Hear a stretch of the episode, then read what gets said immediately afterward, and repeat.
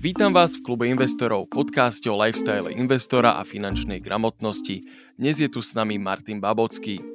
Martin vyštudoval Ekonomickú univerzitu v Bratislave odbor bankovníctvo. Má trojročné skúsenosti z privátneho bankovníctva, pracoval aj ako akciový analytik pre hedge fund Infinity Capital. Potom sa stal investičným analytikom pre Fincentrum. Momentálne spravuje investície klientov ako investičný sprostredkovateľ. Občas sa objaví aj v televízii TA3 a má svoj vlastný YouTube kanál s názvom Martin Babocký. Doplnil by si ešte niečo? Veľmi pekne si to povedal, zhustené informácie stačí. Super. Skočme rovno do toho, Martin. Si človek, ktorý pracuje s peniazmi. Preto ma veľmi zaujíma tvoj postoj. Čo pre teba vlastne znamenajú peniaze? Aký máš k ním vzťah? To je dobrá otázka. E, párkrát v živote som sa nad tým už zamyslel e, a nepoviem asi nič nové. Je to, e, znamenajú pre mňa slobodu. Pretože keď človek má určitý obnos peňazí k dispozícii alebo určitý príjem, ktorý je mm, pre niekoho štandardný, pre niekoho nadštandardný, dokáže, dokáže možno na jednej strane žiť tak, ako by som povedal, že pokojnejšie z toho pohľadu, že nemusím sa strachovať o úplne, že bežné, každodenné a základné nejaké svoje potreby. Mhm. A dokážem sa venovať veciam, ktoré ma bavia, a veciam a, a témam, ktoré rozvíjajú mňa a možno moje okolie. Takže možno takto na začiatok by som povedal. Mhm. Čiže peniaze sú v podstate sloboda. Keď s nimi dobre zaobchádzaš a máš napríklad tú finančnú rezervu, ktorá je jedna z tých základných vecí, ktorú odporúčajú ľudia, ktorí učia tú finančnú gramotnosť, tak môžeš vlastne sa slobodnejšie venovať svojmu životu, tak? Určite áno. Toto je taká otázka trošičku ošemetná a možno, že niektorí ľudia ju ani nemajú radi, ale aj tak ma to strašne zaujíma. Mm-hmm. Kto je podľa teba bohatý človek? Kedy splňa tie podmienky? Mm-hmm. Dobrá otázka. Nedávno z hodu okolností, asi pred týždňom som čítal uh, taký, taký citát, myslím, že to bola Coco Chanel, ktorá povedala, že je veľa ľudí, ktorí uh, majú majetky, ale mm-hmm. málo ľudí, ktorí sú bohatí. Takže to, to bolo také zaujímavé, to tak vo mne trošku zarezonovalo. Ale bohatý človek, lebo dá sa na to samozrejme pozrieť uh, z viacerých pohľadov, že či som bohatý majetkom, alebo či som bohatý duchom. Samozrejme, človek môže byť bohatý aj tak, aj tak. Môže byť bohatý majetkom a nebyť bohatý duchom, môže byť bohatý duchom a nebyť bohatý majetkom a môže byť obidve. Hej. Takže, takže tak, no keď žijem šťastný život, keď mám a, okolo seba šťastných ľudí, to znamená rodinu, a, priateľov, venujem sa nejakým záľubám, baví ma, čo robím, tak to je podľa mňa bohatý človek na vnútorne. Mm-hmm. A okrem toho, ak by sme sa mali opýtať, že čo pre mňa, ako ja vnímam bohatého človeka, čo sa týka peňazí, tak to je pre mňa človek, ktorý má aspoň milión eur e, majetku. Mm-hmm. Že takto to máš aj konkrétne číslo v hlave. Áno, áno, presne takto. To je dobré. A vlastne k tomu, k tomu bohatstvu v podstate určite patrí aj tá sloboda, o ktorej sme sa bavili prvýkrát, nie? Lebo tie peniaze, aj ty si sám povedal, že znamenajú slobodu a až potom môže byť ten človek vlastne šťastný, lebo na čo by sme boli bohatí, keby sme nemali žiadnu slobodu, že áno? Určite áno, určite áno. Líšiš sa týmto svojim postojom k peniazom od svojho okolia? A nemyslím teraz ako nejakých finančných profesionálov, ale napríklad rodina, starí známi, kamaráti, spolužiaci a tak? No, ja pochádzam z úplne bežnej rodiny, kde moji rodičia zarábali a zarábajú úplne bežný nejaký slovenský plat.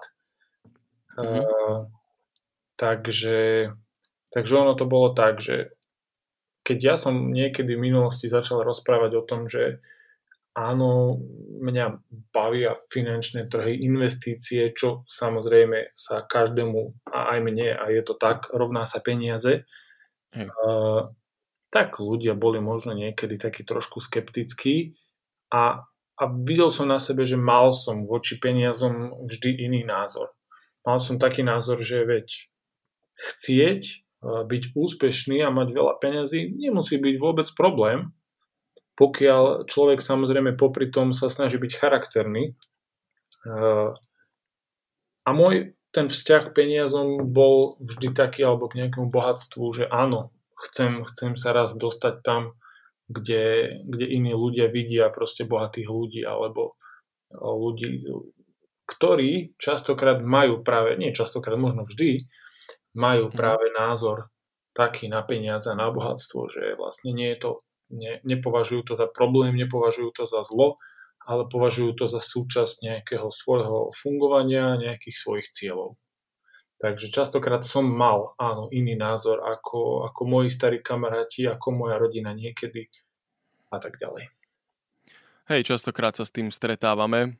Neviem, či hlavne na Slovensku, ale teda na Slovensku určite, že taká tá nejaká, nazvime to túžba po bohatstve alebo po nejakom finančnom zabezpečení sa zvykne spájať aj s nejakými negatívnymi stereotypmi, kde nedávno môj otec vyhlásil, že človek, ktorý má našetrené 10 tisíc alebo 20 tisíc alebo 50 tisíc, tak to musel byť nejaký kšeftár alebo čo, že práve sa to... Ja som, pohádal som sa s ním trochu o tom, že, že určite nie, ale hej, že hej. stáva sa to, že tí ľudia majú k tomu. Stáva, stáva. Poznám to, nie. poznám. Hej.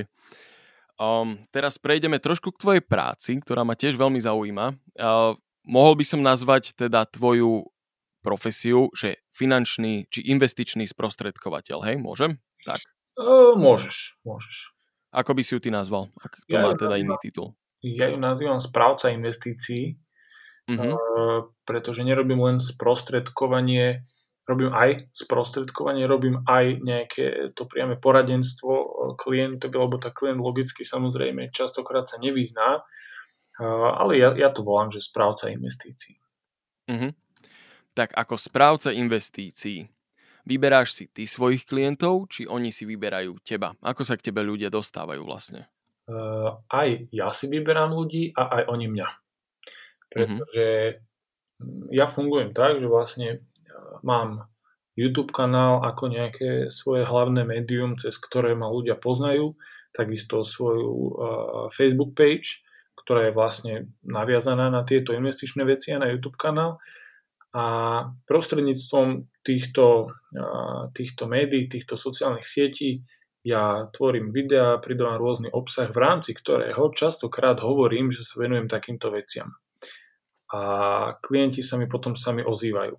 Bo ja nemám veľmi rád taký ten, ten nátlakový predaj, predaj mm-hmm. na mhm. silu, že teraz s niekým sa stretnú a a nejakými obchodnými technikami ho proste presvedčiť, že aby, aby takto cez mňa zainvestoval, to vôbec nemám zapotreby, pretože mm-hmm. uh, ja chcem, aby ten človek, ktorý ide investovať, aby on sám mal záujem o tú investíciu, aby pochopil, že prečo je dôležitá, prečo sa mu to uh, do života hodí, ja mu to rád všetko vysvetlím a on keď má záujem, ja veľmi rád s ním začnem nejakú spoluprácu. Takže väčšina prípadov je takých, že mňa hľadajú klienti, v menšom prípade alebo v nejakom tom objeme aj ja kontaktujem ľudí, keď viem, že áno, že tam by to mohlo padnúť na úrodnú pôdu.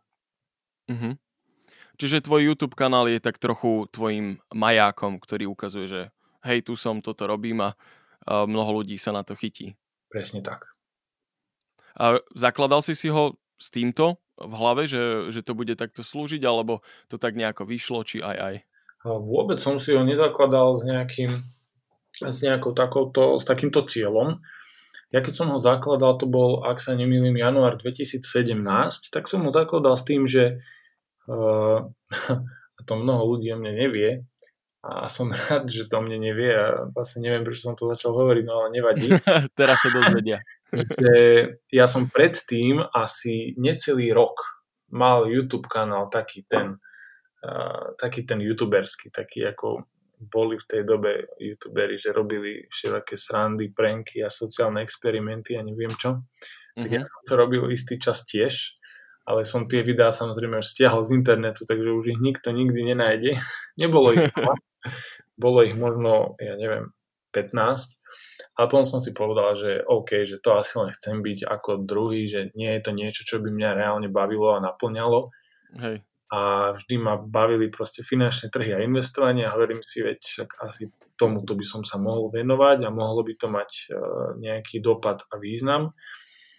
A som si aj povedal, že a keď som, tomu, keď som o tomto zámere hovoril a nejakým svojim kamarátom a známym, tak hovorili, že fú Maťo, ale OK, že super, však áno, baví ťa to, ale tu asi nebudeš mať nejako veľa odberateľov a veľa sledovateľov. Hovorím, že to je pravda, ale to mi nevadí, pretože nejdem to robiť s tým cieľom, aby som tam mal 100 tisíc followerov, uh-huh. alebo aby moje videá pozerávalo 50 tisíc ľudí proste každé video. Idem to robiť s tým, že mám to rád, chcem rozširovať finančnú gramotnosť, chcem zvyšovať uh, investičné povedomie na Slovensku a keď tam bude aj menšia skupina ľudí, ktorých to bude baviť a ktorým to uh, pomôže zlepšiť život, tak ja budem len rád.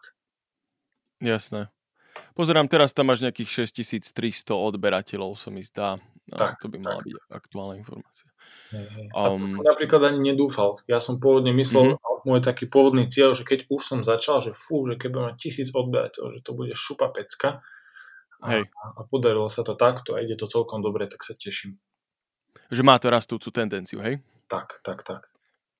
To je, to je výborné, ja si myslím, že ako 6 tisíc už je pekné číslo a obzvlášť keď vlastne tvoj kanál je do veľkej miery edukatívny, že vzdelávací, že nie je to ako tie prenky a takéto veci, že tak, tak, iba tak. čistá konzumná zábava. Hm. Um, chcel by som, aby si našim poslucháčom možno odporúčil, že ako si človek, ktorý má záujem o to investovanie, ale sám na to nemá čas alebo nejakú tú expertízu, mm-hmm. nájde toho nejakého dobrého investičného poradcu, sprostredkovateľa alebo správcu investícií, ako si ty povedal. Mm-hmm. Či to nie je vlastne ako s dobrými zubármi, že už majú všetko plné a neberú nových pacientov. Že ty naozaj dobrý? Ja, ja som začal u svojho zubára z hodou okolností asi pred rokom a je super, takže a už mm-hmm. mal nejakých 3000 klientov, pacientov, takže dá sa. Wow. Wow. No, ide o to, že keď hľadám, lebo ja hovorím vám, že keď chce človek začať investovať, vo všeobecnosti, keď to takto nazveme, má dve možnosti. Buď sa tomu idem venovať sám, ale na to, aby som sa tomu venoval sám, musím sa význať vo viacerých veciach. Musím sa význať vo finančných trhoch. Musím sa význať v tom, ako sa vyvíjajú. Musím dokázať zanalizovať svoju investíciu. Ľudia častokrát chcú nakupovať e, konkrétne firmy, chcú si nakúpiť Teslu, Apple, McDonald's, mm. Amazon a ja neviem čo. Na to, aby som si ja vedel vybrať tú firmu, si ju musím zanalizovať. A keď si ju chcem zanalizovať, tak musím dokázať si nájsť jej finančné výkazy, porovnať si tam rôzne čísla, vývoj tržie, vývoj zadlženosti, musím si pozrieť, ako sa vyvieje v rámci odvetvia, konkurenciu a tak ďalej. A na toto všetko ja potrebujem určité vedomosti a ideálne časom aj skúsenosti na to, aby sa človek zase k tomuto dostal, potrebuje si proste čítať veľa kníh, pozerať veľa videí, čítať články. A Čiže tak, aj kopec času. Presne tak. Samozrejme, ono to stojí za to. Len je otázka, že či človek ten čas na to má a chce ho tomu venovať a tú energiu. Mm-hmm. Je časť ľudí, ktorí áno, tak hovorím jasne, choďte touto cestou, začnite, tu sú rôzne zdroje, tu sú knihy, tu sú weby, čítajte si, študujte. Má to význam. Ale potom je druhá skupina ľudí, ktorí sú možno práve tí, ktorých si ty nazval, že ktorí si chcú na, e, nájsť nejakého svojho uh, investičného poradcu, nejakého svojho správcu investícií a to sú ľudia, ktorí chápu, že investovanie je dôležité, ale proste oni sami nemajú toľko či už energie alebo času venovať sa tomu. A mhm. ako si toho správneho človeka nájsť, ono je to možno aj trošku ťažké, lebo, lebo určite by som sa pozeral na to, kebyže som proste nejaký takýto laik a, a sám, že nevyznám sa v tom, ale chcem si dať niekomu spravovať peniaze, lebo sám na to nemám čas, a, že daný človek, ktorý mi môže spravovať peniaze, ako dlho je v, tém, v tomto odbore. A konkrétne v mhm. investíciách, lebo samozrejme toto sa častokrát, investície sa zvyknú robiť aj popri finančnom sprostredkovaní, kde človek sa venuje aj, aj hypotékam, aj poisteniu a tak ďalej. čo samozrejme je určite dôležité mať kvalitné poistenie, kvalit, dobrú hypotéku a tak ďalej. Ale otázka je, že či mm-hmm. tento človek uh, nejak dlhodobo už rieši investície a nejako vo veľkom. Alebo že či to bral len ako nejaké, ne, ne, nejakú bočnú vec, že OK, že keď niekto chce investície, tak mu spravím. Čiže ako dlho sa tomu mm-hmm. človek venuje, to je prvá vec. Druhá, či má možno nejakú publikačnú činnosť v zmysle, či píše nejaké články, či ho vidno možno v nejakých médiách, alebo videa, alebo, alebo neviem, podcast, či má niekto nejaký investičný, či proste sa tomu venuje po tej odbornej stránke. A, mm-hmm. a dôležité takisto je, že aké, aké poplatky mi chce nastaviť, lebo častokrát je to na tých konkrétnych ľuďoch, že aké poplatky nastavia len tam je to už ťažké pre toho lajka, pretože ten lajk, on nepozná ten trh, nepozná, že aké poplatky si účtujú banky pri investovaní, rôzne iné investičné spoločnosti, aké si mm. účtujú poplatky. Takže tam by som možno odporučil trošku pogoogliť, lebo dá sa to, však cez Google človek nájde všetko. A, a mhm. potom samozrejme taký ten osobný feeling z toho človeka. Hej, Takže si spraviť nejaký research o tom človeku a o tých poplatkoch a o, o tej celkovej ponuke, tak. ktorú vlastne ponúka. Tak, tak mhm. určite áno. To je dobrá rada a velice univerzálna, že platí to vlastne aj o žehličke novej, drahej a takisto to platí aj o investičnom poradcovi, tak, tak. si myslím. Hej, aby potom človek nelutoval. Presne tak, lebo častokrát sa takto už človek potom kvázi zaviaže na, na roky niekedy možno aj na celý život investovania a mm-hmm. je dobré si na začiatku venovať aspoň nejaký čas fakt tomu researchu a, a zistiť, že či ten človek, ktorý so mnou chce riešiť investovanie, či sa v tom vyzná, či mi poradí naozaj zodpovedne a kvalitne a dobre. Hej, chcel by som sa ťa spýtať, o, minule som tu mal Martina Bitaru a on hovoril, že on sa venuje hlavne cez svoju agentúru Katapult aktívnej správe majetku. Mm-hmm. Z toho, čo som pozeral tvoje videá, čítal nejaké tvoje články a tak, tak ty sa skôr venuješ takému, mohol by som to nazvať pasívnemu investovaniu, že skôr nakupovať a držať, hej? Áno, presne tak. Uh, no. Pasívne investovanie uh, prostredníctvom ETF fondov, to je to, čo ja primárne riešim s klientmi. Máme možnosti a občas riešime aj aktívne riadené fondy, ale v menšom. Vo väčšom sa zameriavame uh-huh. práve na to pasívne investovanie, pretože uh, fakt je ten, nie môj názor, ale fakt je ten, že uh, pri pasívnom investovaní ľudia vo väčšine prípadov v 85 až 90 zarábajú viac ako pri uh, investovaní do aktívne riadených fondov. Uh-huh. Tak. Čím to podľa teba je? Ako?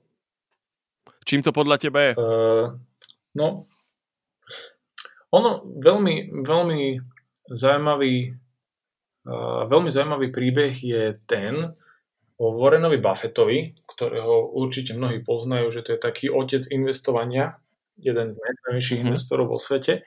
Uh, ten v roku 2007 ako človek, ktorý, ktorý kritizuje vysoké poplatky aktívne riadených hedge fondov v Amerike. Hedge fond to sú fondy pre takých tých najbohatších investorov, tam sú minimálne investície v stovkách tisíc až miliónoch.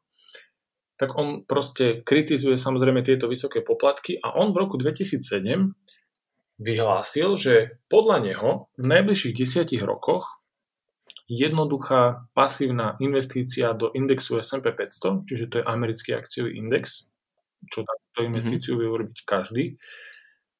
Podľa neho takáto investícia v najbližších 10 rokoch vyniesie viac ako akákoľvek kombinácia 5 hedge fondov.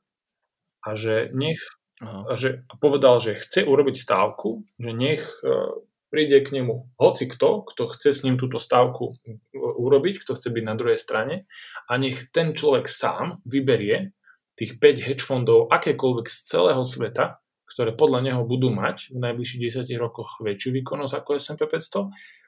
Našiel sa jeden človek, volá sa Ted Sites, je to spoluzakladateľ jednej investičnej firmy na Wall Street a on dal dokopy práve, vybral takých 5 hedge fondov, samozrejme tá investícia trvala A skončilo to tak, začalo to v roku 2008, 1.1. a skončilo to 2017. S&P 500 uh-huh. urobil priemerný ročný výnos 8,5% a priemerný ročný výnos týchto 5 hedge fondov bol 2,96%. Wow, to je poriadny rozdiel. Takže to bolo, to bolo, že brutálne zaujímavé a tu aj Buffett práve povedal, že tu sme sa naučili dve veľmi dôležité investičné lekcie.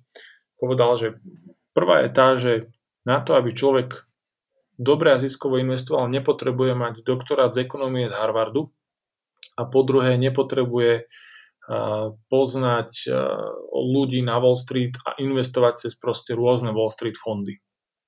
Jednoduchá pasívna Hej. investícia do indexu S&P 500 mu dokázala zarobiť 8,5%. A Buffett nevedel, absolútne netušil, že v ďalších 10 rokoch ako sa bude vyvíjať trh.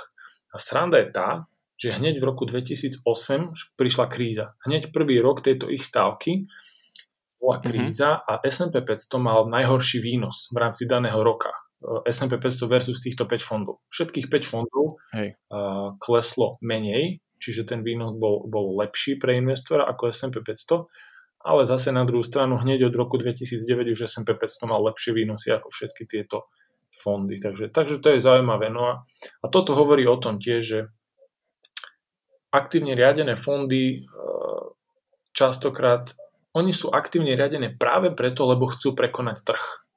To je ich základný cieľ. Čo chápem, čo je super a, a veľa investorov sa o to snaží a niektorým sa to podarí, ale väčšine žiaľ nie. A keď ja predo mňa človek postaví, teraz kebyže predo mňa postavíš Matúš 100 fondov a, a opýta aktívne riadených a povieš mi, že Maťo, tak povedz mi, že ďalších 10 rokov, ktorých 15 z nich bude lepší ako trh, no netuším. Nemám to ako vidieť, pretože mm. budúcnosť nepoznám. A bude tam 15 takých, ktoré budú lepšie ako trh, aktívne riadené, ale bude 85 takých, ktoré nebudú. A to je ťažké mm. samozrejme. Jasné, a budúcnosť sa nedá predpovedať ani žiadnymi tabulkami, ani analýzami. Presne, presne Toto sa človek dočíta. Ja nezavrhujem určite, aktívne riadené fondy majú svoje miesto v portfóliu klienta, ale osobne som skôr, som skôr fanúšikom ETF fondov. A tu by som ešte povedal jednu poznámku, že zaujímavé je to, že e, človeku sa investične môže dariť pri rôznych stratégiách. Čo tým myslím? Existujú dva investori, jeden samozrejme Warren Buffett a druhý sa volá Stanley uh, Druckenmiller. Toto sú dva investori, mm-hmm. ktorí majú úplne, ale že úplne odlišný prístup k investovaniu. Warren Buffett sa pozerá iba na to, ako sa darí danej firme, či, či rastie na zisku, či klesá, ako má zadlženosť a tak ďalej, marže. A netrápi ho, čo robí centrálna banka a čo robia štáty, akú politiku. A zase Stanley Druckenmiller, on sa práve pozera na to, že čo, čo robia centrálne banky, aký typ menovej politiky, či dvíhajú alebo klesajú rokové sadzby, či robia uh-huh. tlačenie peniazy do ekonomiky a on investuje podľa toho. Čiže jeden podľa jedného spôsobu a druhý podľa úplne odlišného. A sranda je tá, že obidvaja dokážu dlhodobo robiť veľmi krásne zisky. Uh-huh. Čiže tu len chcem povedať to, že môžu byť naozaj úplne odlišné investičné prístupy, ale keď ich človek dobre pojme, tak e, dokáže na nich robiť slušný zisk. To je veľmi zaujímavé. A teda keď je vlastne takto známe to, čo oni robia, títo najväčší investori a tak, tak nebolo by pre niekoho, kto sa do toho nejakým spôsobom nevyzná, len si zistí, že kto je Warren Buffett napríklad, mm-hmm tak spraví to, že ho začne kopírovať všetky tie jeho kroky. Podľa teba dá sa toto spraviť? Dá sa, ale vždy tam bude nejaký ten delay, čiže nejaké to opozdenie, pretože tieto veľké investičné firmy a investičné fondy nezverejňujú live svoje investície, ale oni ich podľa, podľa rôznych zákonov nariadení musia ale každý kvartál zverejňovať. Čiže ty sa vieš dostať k informáciám starými, starým kvartál čiže jeden štvrt rok. Mm. A ty si môžeš áno. povedať, že áno, e, ja neviem, teraz nám akorát skončil, alebo teraz nám vlastne bude končiť kvartál v tomto 9. mesiaci, tak ty si vieš povedať, že OK, na začiatku kvartála síce Buffett kupoval firmu, vymyslím si, Apple, tu síce má, ale dajme tomu, mm-hmm. že by mhm. to bola jeho nová investícia a kupoval ju za hodnotu akcie, že 500 dolárov a teraz Apple je 550 dolárov, tak ja si môžem povedať, že OK, síce som sa to dozvedel kvartál neskôr a Buffett už je tam 10% zisku a ja si môžem povedať teda, že či mi to za to stojí alebo nie. Keď je samozrejme firma ešte v mínuse oproti tomu, čo to kupoval on, tak ja môžem byť šťastný. Ale zase sú ľudia na druhú stranu, ktorí si povedia, že čože tu Buffett kúpil túto firmu, to nemyslíš vážne, to ja by som nekúpil. A o 10 rokov, keď sa na mhm. to pozriem, tak tá firma zarábala 20% ročne napríklad. Čiže ono je to aj také, že veľa ľudí si povie, že fúha, tak síce áno, Buffett alebo niekto iný je úspešný a robí dobré zisky, ale túto firmu by som nekúpil preto, lebo tri bodky a častokrát ľudia tak neurobia. Ale dalo by sa to. Čiže môžeš investovať ako Buffett, ale so štvrťročným opozdením. Tak, tak, tak. Chápem. A ten čas tam asi hrá celkom dôležitú úlohu, tak ako v podstate pri všetkom. Uh, to áno, na jednej strane, ale zase na druhej strane, keď sa budeš pozerať na svoju investíciu o, o 25 rokov a, a napríklad tá hodnota akcie bude vtedy, že 7 tisíc, tak ti bude jedno, že či si ju kúpil za 500 dolárov za akciu alebo za 550. Dneska áno, Hej. že je to 10% nárast, ale od tých 25 rokov to, to veľký význam mať nebude. Rozumiem. A vysvetli prosím ťa nejakému hypotetickému lajkovi, ktorý teraz počúva, čo je to investičné portfólio a ako by malo podľa teba také dobré portfólio vyzerať? Mm-hmm. Investičné portfólio je, je súbor investícií. To znamená, že to je to, z čoho sa moje investície skladajú. Môže to byť napríklad, ak zainvestoval som napríklad do zlata, zainvestoval som napríklad do akcií, zainvestoval som napríklad do nákupu nejakej nehnuteľnosti a zainvestoval som do dlhopisov. Tak všetky tieto štyri mhm. investície tvoria moje investičné portfólio. Hej. A v nejakých podieloch, hej? Presne, že toľko to percent, to, tam toľko percent, tam a toľko. Presne, lebo keď si napríklad poviem, že do zlata som dal 10 tisíc, do akcií som dal 20 tisíc, do nehnuteľnosti som dal napríklad 40 tisíc, to už máme 70 a posledných 30 tisíc mám, čo som hovoril, dlhopisy alebo niečo iné? Dlhopisy myslím, že hovoril. Tak mám proste 100 tisíc dokopy 100 tisíc tvorí moje investičné portfólio. A z toho 10% mám v zlate, 20% mám v akciách, 40% nehnuteľnosti a tak ďalej a tak ďalej. A ešte mm-hmm. si mhm. mal uh, druhú polovicu otázky. Aká to bola, prosím ťa? Že ako by malo také dobré portfólio vyzerať? Áno, uh, to je dobrá otázka a dobré portfólio, hm, ono záleží od viacerých vecí. Záleží napríklad od e, fázy ekonomického cyklu, v ktorej sa nachádzame. Pretože a, bez toho teraz, aby sme vedeli predpovedať, e, ak sa nachádzame pred krízou, tak vtedy je samozrejme dobré mať čo najviac bezpečných investícií. Len samozrejme trik je v tom, že my nikdy nevieme, že či sa nachádzame pred krízou alebo či sa nachádzame pred ďalšími desiatimi rokmi rastu trhu. A na druhú stranu, keď sa nachádzame napríklad po kríze, to znamená, že už akcie majú za sebou napríklad 40-percentný prepad, tak vtedy je ideálne mať čo najviac v akciách, pretože akcie zarábajú najviac v tom dlhom období v priemere. Mm-hmm. No a, ale zase sú samozrejme také univerzálne portfólia. Také možno najuniverzálnejšie je, že uh, 60-40 akcie dlhopisy. To znamená 60% portfólia akcie, 40% portfólia dlhopisy, ale je milión, milión ďalších spôsobov, ako to portfólio rozložiť. Vždy najziskovejšie budú akcie a v dlhom období, keď človek bude držať iba akcie, tak zarobí najviac. Ale, podotýkam, zarobí najviac s tým, že keď budú krízy, tak eh, to portfólio aj bude hlboko padať. Ale mm-hmm. nikdy samozrejme nemôže, lebo to sa ma ľudia pýtajú, že či človek pri investovaní môže prísť o peniaze. Ja hovorím, že pri rozumnom investovaní o peniaze určite prísť nemôže. Pretože keď vkladám svoje investície do rozumných investícií, do, investujem prostredníctvom silných, zabehnutých firiem, kapitálovo silných a, historicky overených, tak vtedy, vtedy sa mm. nemám, nemám čoho báť.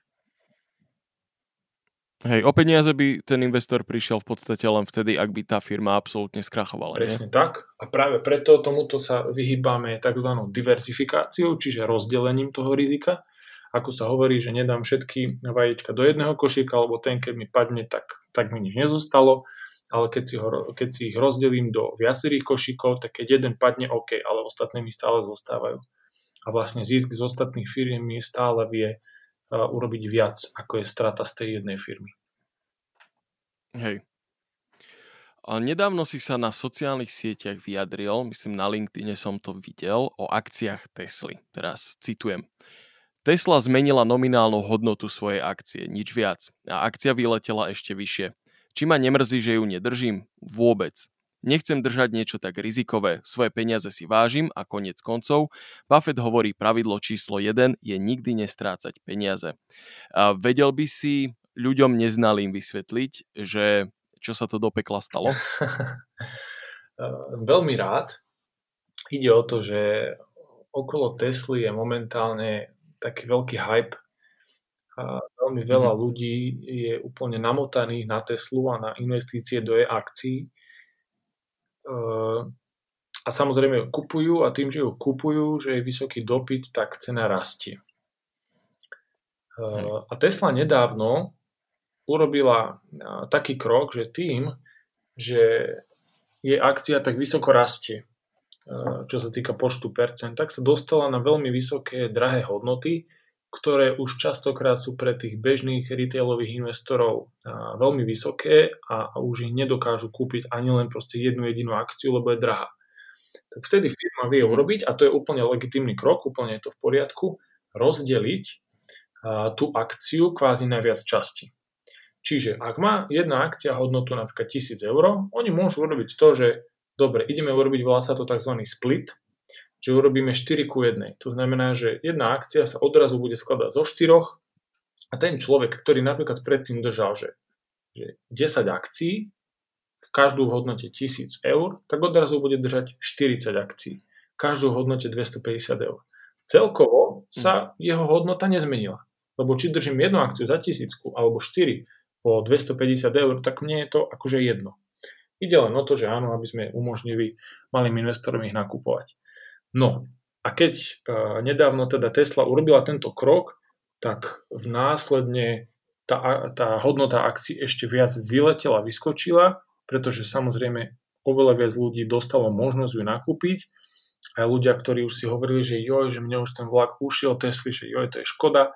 A podľa mňa častokrát sa aj stalo, že ľudia tomu nerozumeli, že oni si možno povedali, čo, že ona je teraz lacná, to iba 250. Ne, to hovorím teraz príklad, lebo neviem presne, aká je cena a, a nakupovali to. A ona rástla. A, a toto nie je proste zdravý rast firmy. Keď hovorím, že akcie zarábajú najviac, tak tým myslím to, že priemerný dlhodobý ročný výnos akcií je plus minus 10% ročne. Cena Tesly mm-hmm. Narastla za posledných 12 mesiacov o stovky percent. Za posledný rok. Takto wow. bežné aktívum na hodnote nerastie. A áno, niektorí si povedia, že jo, Maťo, no tak to máš blbé, že nedržíš Teslu. Pozri, ja už som na nej zarobil 500 eur za, či 500% za, za pár mesiacov. Hovorím, OK, pohode, nemám problém. Otázka je, že ako sa ďalej bude vyvíjať tvoja investícia, poviem tomu človeku. Lebo keď niečo takto vysoko narastie, tak potom žiaľ to častokrát aj hlboko padá. Áno. Čiže tá cena tej firmy nestúpa kvôli tomu, že by mala lepší produkt, ale kvôli tomu, že ľudia chcú tú akciu, že existuje obrovský hype okolo presne toho. Presne tak, presne tak. A správna firma by mm. aj na hodnote akcií mala rásť podľa toho, ako sa vyvíja jej ziskovosť. Lebo logicky, že keď moja firma zarobí viac, tak super, tak sa mi asi darí a to znamená, že kľudne môže rásť aj cena mojich akcií. No len keď Tesla je na trhu, neviem, či 18 rokov, a asi iba 3 štvrť roky mala také, že bola v zisku, tak fúha, tak to je podľa mňa málo. Ale, ale mm. akože nehovorím, že, že som investičný guru a to, čo poviem, to bude. Neviem, sú samozrejme ľudia, poznám aj ja takých, mám kamošov, ktorí sú pro Tesla a Možno to Tesla nejakým spôsobom doženie, akože neviem, nehávam to, nehávam to samozrejme na nej, ale ja si svoje peniaze vážim a nechcem ich vystavovať špekuláciám. Rozumiem. Na túto otázku som prišiel, keď som pozeral jedno tvoje video, kde si odpovedal na otázky svojich, o, svojich fanúšikov a veľmi ma to zaujalo táto téma. A je to morálka pri investovaní. Že je morálka jednotlivca v bežnom živote podľa teba iná ako pri investovaní? Že napríklad záleží mi na prírode, životnom prostredí, klimatickej zmene a tak, ale napriek tomu cez svojho brokera nakupujem, dajme tomu ropu. Máš s týmto nejaké skúsenosti? Bavíš sa o tom s klientmi?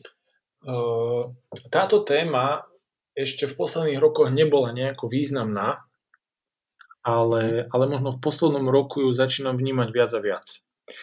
Uh, priznám sa, že sám som toto nejako extra neriešil, ale zase akože na druhú stranu nekúpil by som určite nejakú firmu, ktorá by bola na burze a, a podnikala by v nejakom fakt, že, že zlom odvetví, čo také ani nie sú, ale akože zlom myslím, že niečo, čo by bolo fakt, že fakt negatívne.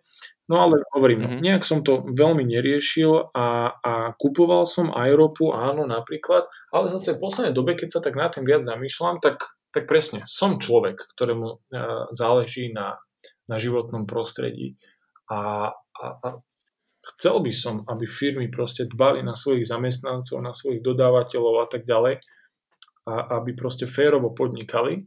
A super je to, že v poslednej dobe začínajú, nie začínajú, ale už sú k dispozícii rôzne fondy, ktoré, alebo investície, ktoré fungujú na tzv. faktore ESG alebo na faktore SRI. ESG je Environmental Social Governance a SRI je Social Responsible Investing. A toto sú práve investície, ktoré hľadajú, hľadajú firmy, ktoré presne myslia na životné prostredie, myslia na svojich zamestnancov a, a snažia sa mať dobrý, dobrý dopad tak, tak na ľudí, ako aj na prírodu. Takže dá sa už takto mhm. investovať a práve aj ja toto v poslednej dobe sa snažím pridávať do, do portfólií uh, tak s klientmi, ako aj do svojho. Hej, čiže tak, ako sa už dá dať bežne v meste vegánsky burger, tak už môžeš aj vegánsky investovať. Presne tak. Hej. Um, teraz sa ťa spýtam, už ideme ku koncu a už nahrávame 40 minút, tak aby sme to tak nejako urýchlili. Um, teraz také krát, krátšie otázky, kľudne môžeš aj tak krátšie odpovedať, ak sa ti bude dať. Ak nie, kľudne aj dlhšie, nič sa nedeje, nemáme limit. Ale uh, videl som tvoje video o kryptomenách, ale bolo z roku 2017. Vyzeralo tam, že máš taký akože pozitívny postoj k ním. Stále to platí aj po koronakríze, aj po všetkých týchto veciach? Už, už to neplatí. A poviem krátko, v minulosti mal som nakúpené kryptomeny, nakupoval som ich v prvej polovici roku 2017, ten, ten, tá najvyššia hodnota bola v decembri 2017 a nakupoval som ich preto, lebo som si povedal, že chcem sa zviesť na tej vlne. Tiež som mm. si povedal, že fúha, že kryptomeny rastú stovky percent ročne, že to asi není OK, pretože keďže to najziskovejšie aktívum sú akcie, ktoré robia 10% ročne, tak nemôže niečo rásť stovky percent ročne a byť, byť to seriózna investícia, ale proste som si povedal, že OK, že chcel by som sa na tom zviesť a časť zarobiť, tak som do toho dal 5% svojho portfólia. Povedal som si, že týchto 5%, že kebyže to nevíde, ožiliem to, ale keď to vyjde, tak super. Tak keď sa mi to zhodnotí dvojnásobne, tak odrazu to bude ďalších 5% v môjmu portfóliu.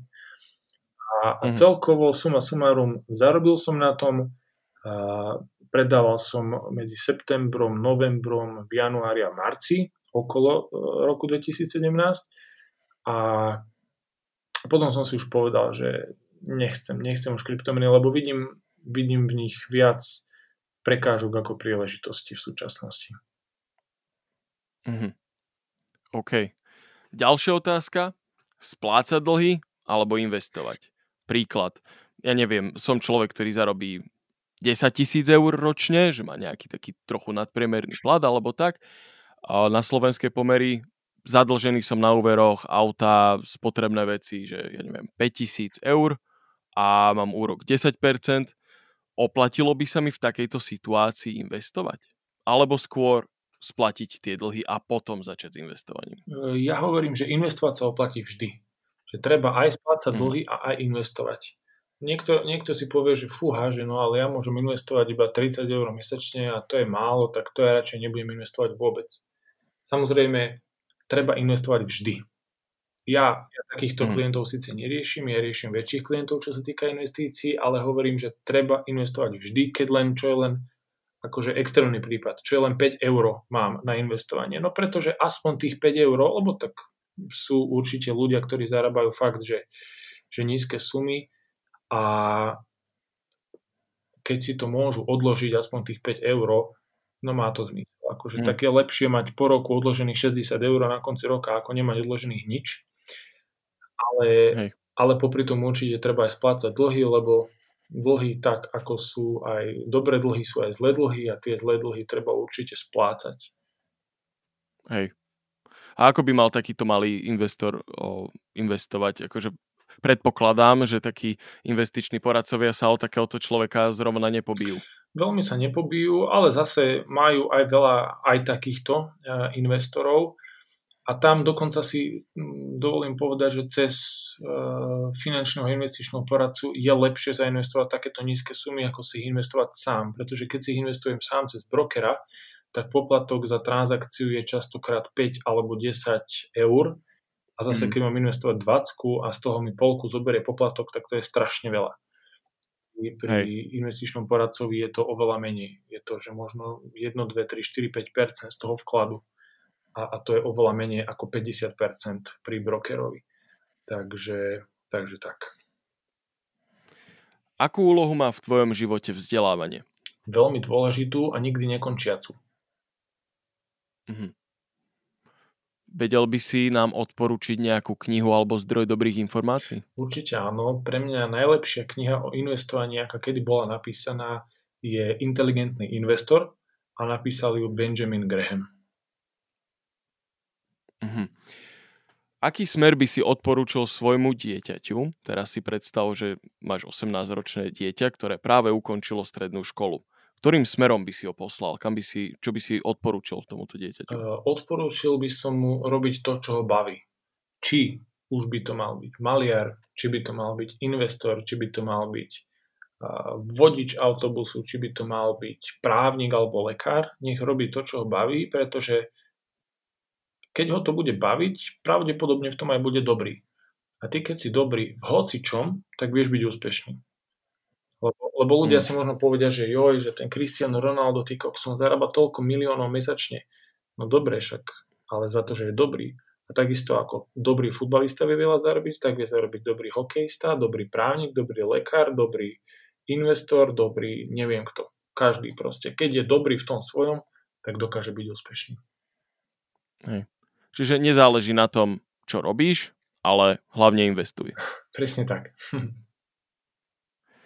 Keď si zapneš správy, čítaš alebo počúvaš, pozeráš, čo sleduješ? Čomu aktuálne prikladáš najväčšiu dôležitosť nejakej udalosti alebo niečo? Uh, tak ja sledujem vždy ekonomické a politické správy. Ne, mhm. nepozerám správy v telke, vôbec, už niekoľko rokov som ich nevidel. Eh, ja si pozriem jednoducho na, na trende, čo je časopis etrend.sk napríklad, pozerám si aktuality.sk, eh, čiže politiku a ekonomiku. V súčasnosti sledujem samozrejme výsledok procesu s Kočnerom a Žužovou, kde som absolútne mhm. nespokojný mm-hmm. z toho výsledku. A toto sú mm-hmm. také veci, čo sledujem. Aká bola tvoja najhoršia investícia v živote? Že doslova si vyhodil peniaze cez okno. Mm, to je dobrá otázka. A upozorním, nemusia to byť len akoby nejaké akcie alebo no. niečo také, ale fakt, že si si dačo zaplatil a potom si zistil, že je to fakt blbosť. No a tu, tu by sa dalo práve že aj povedať, že vlastne nič nemusí byť zlá investícia, pretože keď si fakt, že aj zbytočne vyhodil peniaze, tak si častokrát mohol niečo zistiť dôležité. Napríklad, že tá to cesta nevedie. Mm-hmm. Že čo je podľa mňa tiež veľmi, veľmi dôležitý aspekt v živote. Že tiež vedieť, či už vo finančných trhoch alebo v hocičom inom, že či to zmysel má. lebo tak mohol som samozrejme peniaze použiť aj na nejaké štúdium, napríklad na nejakej škole, že som sa na ňu dostal, ale vidím, že ma to absolútne nebaví, tak vtedy je lepšie určite odísť a áno, možno to boli vyhodené peniaze, ale zase je to dôležitá skúsenosť, že OK, nebol som tam celých 5 rokov, bol som tam iba rok a potom som fakt prešiel na niečo, čo ma naozaj naplňa v čom som dobrý a proste malo to zmysel, aj, aj tie vyhodené peniaze.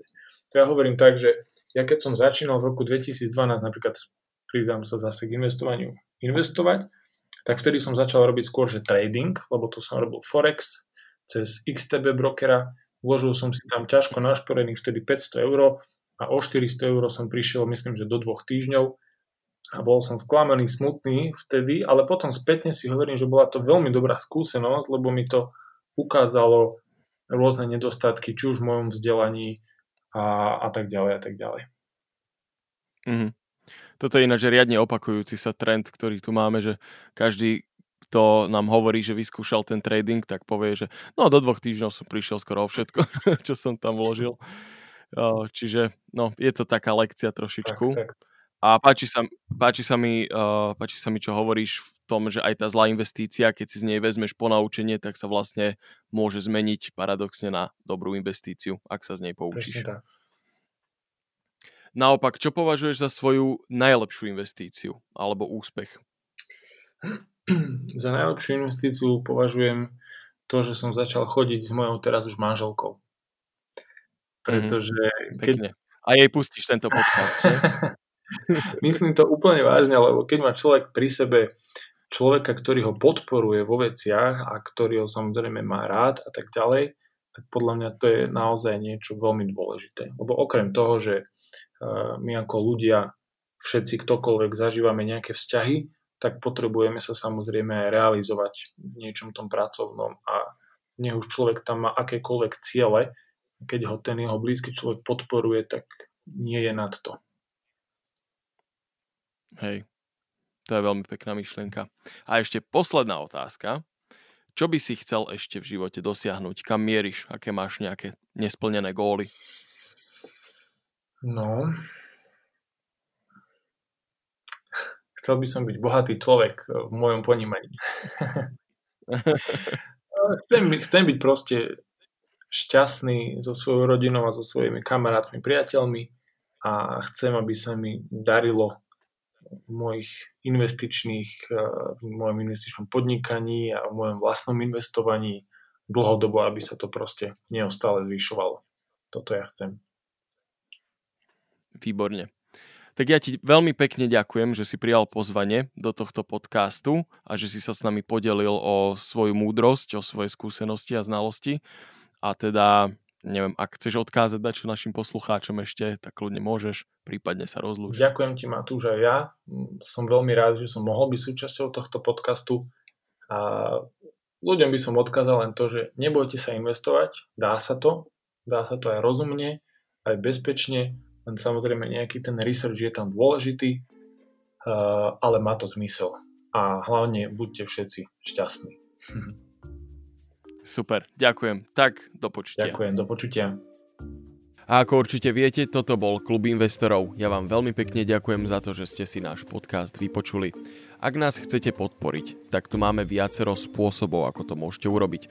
Za prvé, môžete ísť na www.investiciaslovensko.sk a pridať sa tam do nášho klubu investorov. Alebo môžete ísť na náš patron účet, ktorý už máme nejakú dobu, ale moc sa mu nedarí, takže ak ste váhali, ale chceli ste dať čo prispieť, teraz je tá vhodná doba, môžete byť prvý. Tam nám môžete prispieť ľubovoľnou sumou peňazí. Okrem toho sa chcem poďakovať Artforu, ktoré mi poskytuje knihy, ktoré sú neoceniteľné pri tejto práci. A vlastne to je asi všetko. Ďakujem vám ešte raz a majte sa krásne.